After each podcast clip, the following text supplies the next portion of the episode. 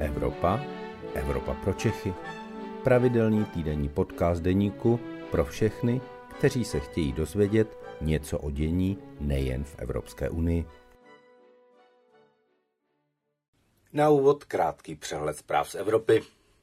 Státy Evropské unie schválily bleskově Evropským parlamentem odhlasovaný balík směrnic Fit for 55. Novým systémem povolenek zdraží Evropanům v příštích let život. Současně s tímto balíkem byl odhlasován ale i sociální fond ve výši přes 80 miliard euro. Měl by pomoci chudším občanům v takových zemích, jako je Česko.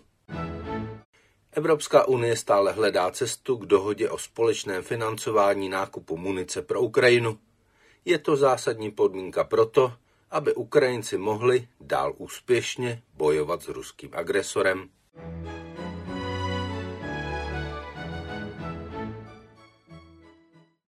Dobrý den, je středa poledne a tak je tu vaše oblíbená Evropa pro Čechy, kterou vysíláme už třetím rokem a u které vás vítá evropský editor deníku Luboš Palata. Dnes poprvé v rozšířeném vydání o obrazovou podobu, kterou můžete zhlédnout na YouTubeovém kanálu deníku. Rozhovor tentokrát připravil můj kolega Marcel Moržol, který si před mikrofon a televizní kamery přímo do štrasburského parlamentního studia pozval europoslance Evžena Tošenovského, s kterým probrali situaci v energetice. Takže hezký poslech a případně i pěkný divácký zážitek. Dobrý den, pane Tošenovský. Já jsem si s vámi chtěl dnes ve Štrasburku popovídat na téma energetiky. Vy jste v té věci dlouholetým odborníkem a vlastně hrozně moc se děje. A já bych možná začal odzadu tím nejaktuálnějším. V těchto dnech Němci zamřeli své poslední 3 atomové elektrárny. Co si o tom rozhodnutí myslíte? Tak ono to rozhodnutí bylo už učiněno před mnoha lety. To není novinka, spíš novinka bylo prodloužení. To je velmi zvláštní věc, protože Němci dlouhodobě vůči jaderné energetice mají své výhrady. Staví se, když se díváte na ty průzkumy, tak se staví úplně opačně, než je to u nás, kde my tu jaderku bereme jako záchranu nebo pomoc a jako určitou stabilitu. V Německu je to zcela jinak a je to dlouhodobá věc. To, co bylo to německé rozhodnutí, vlastně předcházelo i dlouholetá a dlouho jakoby proces, kdy se spojili a napojili na ruský plyn, německo-ruská spojka Nord Streamu vlastně učinila to, že ta Evropa se stala absolutně skoro závislá na ruském plynu. Sice tady nás Němci školili, jak musíme se odpoutat od Ruska, od fosilních paliv, ale činili pravý opak. Vlastně odstřihli i norský plyn a byla to. Čili ten krok byl nejdříve norský plyn, nebo teda ruský plyn. Dlouhodobě připravovali ukončení jaderných elektráren a to, co se hlavně odehrálo, bylo v době Fukushimy, kdy kancléřka Merkelová rozhodla tedy, že definitivně to odstřihnou. A ten proces měl nějaký průběh, který vrcholil vlastně tou ruskou válkou, brutální. No a Evropa najednou, a to bylo chybné rozhodnutí Němců, oni to neradi připouštějí, ale je to tak. Vlastně se Evropa dostala do strašné situace, kdy Putin začal tu Evropu vydírat. Stalo se to součástí toho útoku. Takže ti Němci bohužel toto špatné, katastrofální rozhodnutí o plynu a následně o té jaderce učinili už mnoho let předtím. Já si myslím, že i v Německu část lidí smýšlí podobně jako vy, protože bavorská vláda, nebo jedna z těch elektráren v Bavorsku, uvažuje o tom, že by ji dál provozovala na úrovni země. To by taky mohla být nakonec cesta. To by mohla být cesta, ale je to jeden zdroj, ne moc hrající v procentově v tom mixu. Velký význam, co je. Nás tady pořád školí zelení o tom, jak musíme snížit fosilní paliva, a Němci je neuvěřitelně navyšují. Každý rok mají vyšší a vyšší procento z uhelných elektráren, nás tlačí a tady probíhají bitvy o prodloužení uhlí, abychom přežili, protože tady se zavírají kapacity, ale nestaví se nové náhradní zdroje. Fotovoltaika a větrná energetika je sice pěkná, já si myslím, že lidstvo mám využívat všech možných zdrojů a těch jemných určitě, ale ta fotovoltaika i tyto zdroje mají jednu strašnou nevýhodu. Já to říkám jako člověk, který má doma už rok, mám vlastní výzkumné středisko na baráku, že mám fotovoltaiku, takže vím, kdy funguje a kdy čerpám z ČEZu. A tohle je velká slabina té energetické koncepce, protože všechny státy vlastně deklarují, že někdy po roce 30-35 budou v deficitu. No a co budeme dělat? Budeme vypínat, budeme svítit svíčkama. Ten svět je zcela jiný. Vlastně narůstá spotřeba elektřiny a my se dostáváme do velmi nebezpečné situace lockdownu a blackoutu a různých věcí.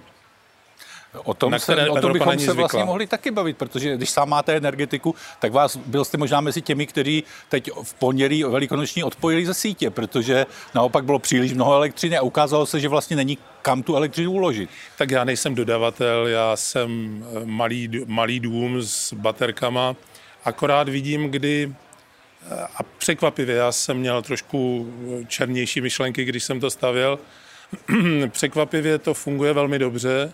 Akorát samozřejmě, když zajde sluníčko, stačí mraky, anebo se zkrátka setmí a v ten moment už dojíždím jenom na ty baterky. No a přes zimu ty 3-4 měsíce ta výroba je velmi malá. Takže vím, kdy už vlastně musím čerpat z těch vnějších zdrojů. Představa, že bychom měli obrovské baráky naplněny bateriemi na uložení je trošku naivní. Čili musí být jiné kapacity, které nahradí ten výpadek, kdy zkrátka ta příroda nedodává, to sluníčko tu energii neposílá, anebo nefouká.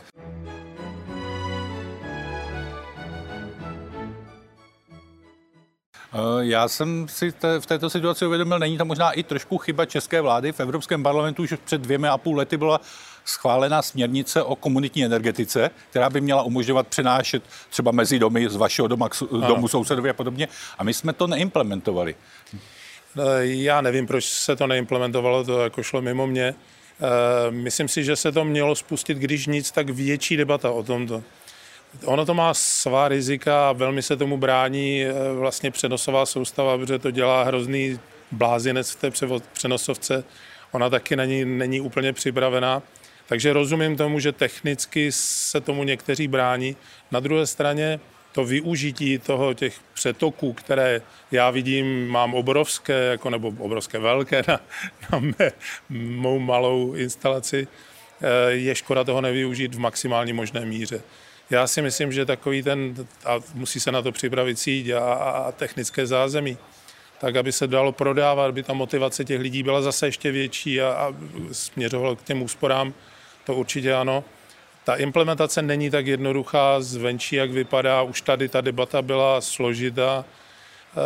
To přenášení v rámci té komuny nebo toho města je určitě dobrá myšlenka, akorát na to musíte mít, a to něco stojí, musíte mít tu přenosovku připravenou a to my úplně nejsme.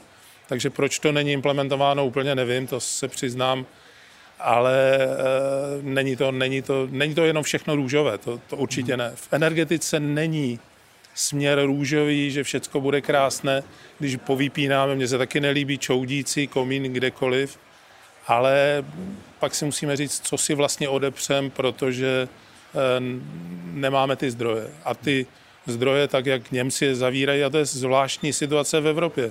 Němci zdroje zavírají, Francouzi mají plán navýšení, Finsko konečně otevřelo svoji novou elektrárnu, jaderku. Největší reaktor v Evropě. Největší reaktor, on dlouho, my jsme tady mnoho těch debat, název města jsem si nikdy Outlooky nezapamatoval, nechci si z toho dělat legraci, ale je to skutečně velký pokrok, že to spustili, oni už to spustili dřív, ale se to povedlo. To je zvláštnost Evropy, že na jedné straně vlastně někteří zastavují jako to Německo, spouští a vlastně otevírají znovu uhelné elektrárny, aby přežili ten výpadek, protože ho něčím musí nahradit. To je zvláštní situace a přiznám se, že mě technicky se to jako technikovi, teď vůbec to není o politice, technicky si myslím, že to je hrozná hloupost v Evropě.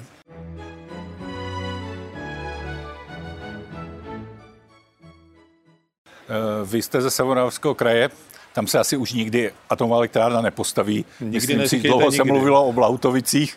Ano. Nevím, co si tam o tom dnes občané myslí, třeba zrovna v tom místě.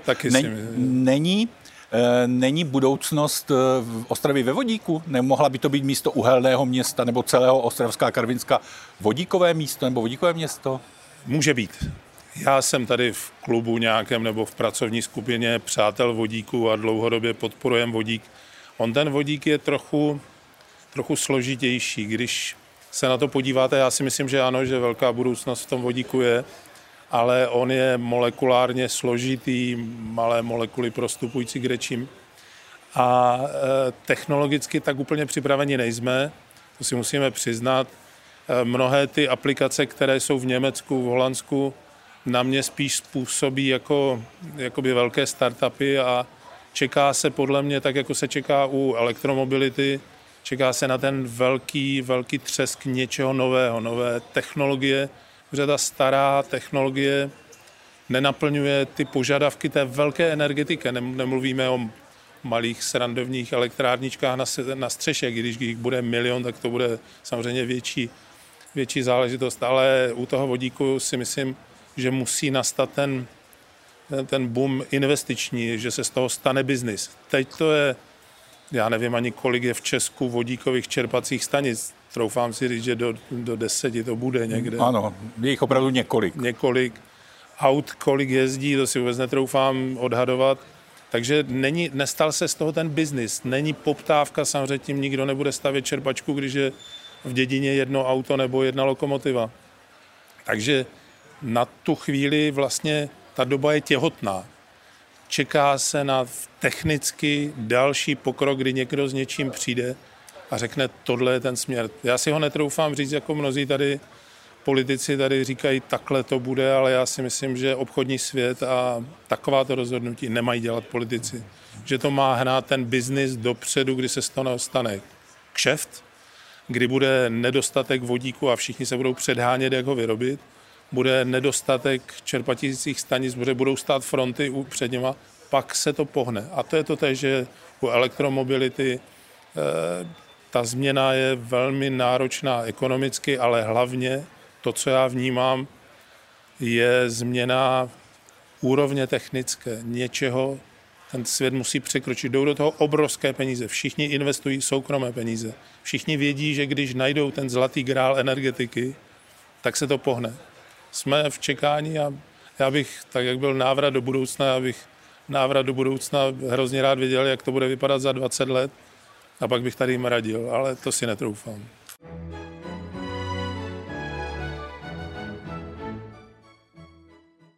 Já si vzpomínám, že jsem maturoval z chemie a vodík byl v té době spíš problém před těmi, protože, jak říkáte, proniká vším. Myslíte si, že ale je teda vize reálná toho, že třeba budou ty vodíkové vlaky? Slyšeli jsme tady Ursulu von der Leyen, když byla projev o stavu Unie, tak říkala, máme obrovské miliardy, které vlastně nemají využití pro tenhle ten. Ne, ale platí to, co jsem říkal. Pokud se objeví nová technologie, ze stávající technologii, jsou to pěkná politické deklarace. Pokud nebude, tak ani ty vlaky, jako kdyby to bylo tak úžasné, jak ona říká, tak už tak jako firmy nestačí vyrábět. Teď je to vlastně všechno testujou, všichni testují. Ten průnik toho vodíku je podle mě vyřešen. Pan Světlík vyrábí láhve, jak mě říkal, které jsou schopné skladovat vodík. To ano, ale ten technologický, jak z toho vodíku zpět získat ten energetický zdroj za nějakých dobrých ekonomických je složitější. Já si myslím, že to, co jste říkal, že ty lokomotivy jsou možná k tomu blíž než ty vodíková auta, protože tam na kile nezáleží, když se řekne, spíš je to ku prospěchu věci, ale pořád chybí ten třesk.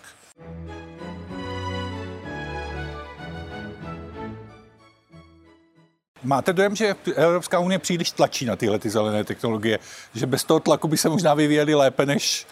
Skoro mám někdy u některých projektů, které jsem viděl, nechci je jmenovat, mám pocit, že se utrácejí peníze, protože nepožádejte o peníze, když jsou. A to je chyba politiků, to nemá být v tomhle řešení, to má být řešení výzkumu, vývoje, abych podporoval výzkum, vývoj, ale ne, že rovnou začneme stavět z Evropské unie, z Bruselu, začneme stavět lokomotivy. To mě děsí. Když tedy ne vodík, myslíte si, že může být tou alternativou větrná energetika? Já žiju na Vysočině, kde kraj změnil postoj, kdy asi 15 let bránil výstavbě, teď je naopak nakloněn. Dovedete si představit Beskydy plné větrníku? Tady v Německu, když jedete sem do Strasburku, to vidíte. Nedovedu si to představit a doufám, že nebudeme tak šílení, abychom si krásné Beskydy, já mám chalupu v Beskydech a vím, jak krásné Beskydy jsou. Tady platí něco za něco. My můžeme obětovat tu přírodu a naskládat ty větrníky, protože větrník nahoře neznamená, že zaberu 10x10 metrů a větrník se točí. Musím k němu přivést ten drát a zase to odvést. Já jsem přesvědčen o tom, že energetika spěje k tomu, že to bude velmi diverzifikované odvětví, že se bude využívat maximálně, kde to bude rozumné, kde nezničíme přírodu, budou větráky. Tam, kde bude fotovoltaika, bude svítit slunce víc, než svítí u nás, to si přiznejme, tak se bude využívat maximálně jako tu zálohu a to překrývání, že se spustí jaderky v nějaké míře, že to bude zkrátka velmi diverzifikované a využívané, rozumně využívané. Nebude to jeden zdroj, to určitě ne. A u těch větrníků já si myslím, že musí lidský rozum, protože jezdím kolem Vídně jako mnozí a vidím ten les, v tom bych taky nechtěl žít. Viděl jsem zase instalaci v Dánsku u moře, kde foukalo, svištělo, nikdo tam nebyl schopný jako rozumně žít, tak tam to patří.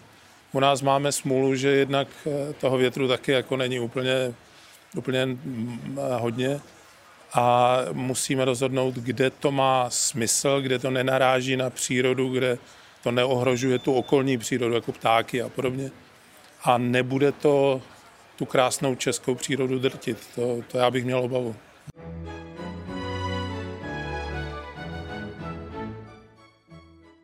Když mluvíme o energetice, asi by bylo na místě mluvit také o Evropském fondu spravedlivé transformace. Ten se podle mě velice dotkne Ostravska. Co si myslíte, že může Ostravsku přinést? Nebo vůbec celému tomu regionu Severní Moravy? Ten fond vznikl proto, a vznikl po takzvaném winter package po zimním balíku, který se přijal, a to byl první jakoby krok dekarbonizace energetiky a průmyslu. A vznikl na základě toho, kdy jsme hlavně díky Jeřímu Buzkovi, bývalému premiéru polskému, jsme tady společně, my dva, tady běhali a říkali jsme, musíte těm regionům, kde jim zakážete využívání uhlí, musíte dát náhradu, aby se z toho vzpamatovali, aby to ekonomicky přežili, protože z toho uhlí, hutní průmysl a všechno jakoby čerpá, žije. Velký zájem měli samozřejmě Poláci, protože pro ně by to byla v Katovicích velká katastrofa, kdyby najednou se to zastavilo. To se podařilo, komise to nakonec po těžkých bitvách přijala a díky tomu jde do našeho kraje zhruba 19 miliard. Do celé České republiky jde 45 miliard, což je vlastně Karlovarský kraj a Ústí. A ten fond je tak mohutný, těch 19 miliard, aby pomohl tomu kraji tam, kde se ukončuje těžba uhlí nebo končí jeho využití jako v hutním průmyslu, tak aby vznikly nové ekonomické aktivity a ten kraj jakoby našel novou ekonomickou aktivitu v něčem jiném, než je uhlí. Takže to je velká příležitost. Je to velká příležitost a dělá už se v tom něco? Existují třeba už i první nějaké nápady, projekty, které by se... Dělá se už dlouhou dobu, několik let, troufám říct. Myslím si, že veřejně ta diskuza není tak jako rozvinutá, jak já bych možná očekával, protože těch peněz je relativně hodně a ty projekty existují. U některých já mám pocit, že úplně nejsou jakoby rozvojové, které by vytvářely novou ekonomiku v kraji, ale některé ano, týká se to hlavně Karvinska, týká se to samozřejmě i Ostravy a jiných částí, které mají tu svou uhelnou historii. To byl podcast Evropa pro Čechy. Příští díl poslouchejte opět ve středu ve 12 hodin. Naslyšenou se s vámi těší váš Luboš Palata.